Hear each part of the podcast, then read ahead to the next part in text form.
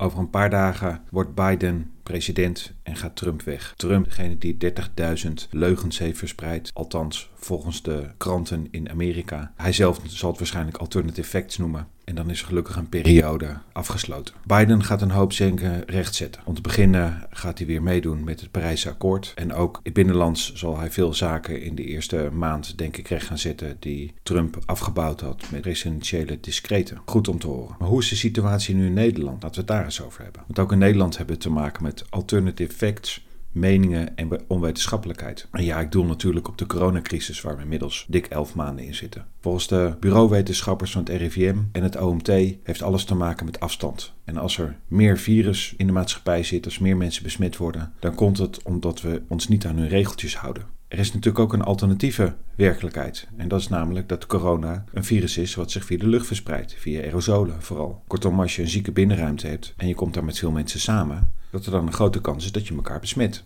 Nou, de aerosolentheorie zegt namelijk ook dat als je naar buiten toe gaat, best veilig is. En dat is ook de reden waarom een volledige lockdown en nog specifieker een avondklok, ja, ik gruwel ervan. Laat mensen in godsnaam naar buiten toe gaan, een hond uitlaten, ook na zes of acht uur s avonds, een rondje hardlopen of even de benen strekken. We hebben inmiddels vooral nu meer dan ooit een sterk immuunsysteem nodig. Een sterk lichaam, en dus buiten bewegen, ja, dat is gewoon echt heel erg gezond en goed. Daar moeten we natuurlijk aan blijven werken. Echt, als je het nu in Nederland hebt over, noem ik maar die alternatieve theorie, dan ben je niet wetenschappelijk, dan ben je niet rationeel. Dan heb je geen vertrouwen in overheidsinstanties. Maar is het zo simpel? Ik zelf ben niet heel erg gericht op de procedure, vaak niet eens op de relatie, ik moet het bekennen. Maar ik kijk wel heel erg naar rationaliteit, naar wetenschappelijkheid, naar wetenschappelijke papers en inhoudelijke argumenten. Ik denk dat dat de basis van alles is. En juist daarom kwam ik nou, vanaf april vorig jaar tot de conclusie dat 80% vooral te maken heeft met ongezonde lucht, met het sick building syndrome. De coronaverspreiding ga je vooral tegen door niet te veel in slechte binnenruimtes te zitten. Door niet te, niet te veel met slechte binnenruimtes te maken te hebben waar heel veel andere mensen ook rond. Door vooral goed te ventileren en vaak naar buiten te gaan. Dus Alsjeblieft, Rutte, doe geen avondklok. Begin er niet aan. Wees wijs en vertel mensen dat ze vitamine D moeten slikken. Vertel mensen dat ze lekker naar buiten moeten gaan. Een rondje moeten lopen of hard moeten gaan lopen. Of de hond uit moeten laten. Of een stukje gaan tennissen. Ga naar buiten toe, moet de boodschap zijn. En niet blijf binnen zitten met een avondklok.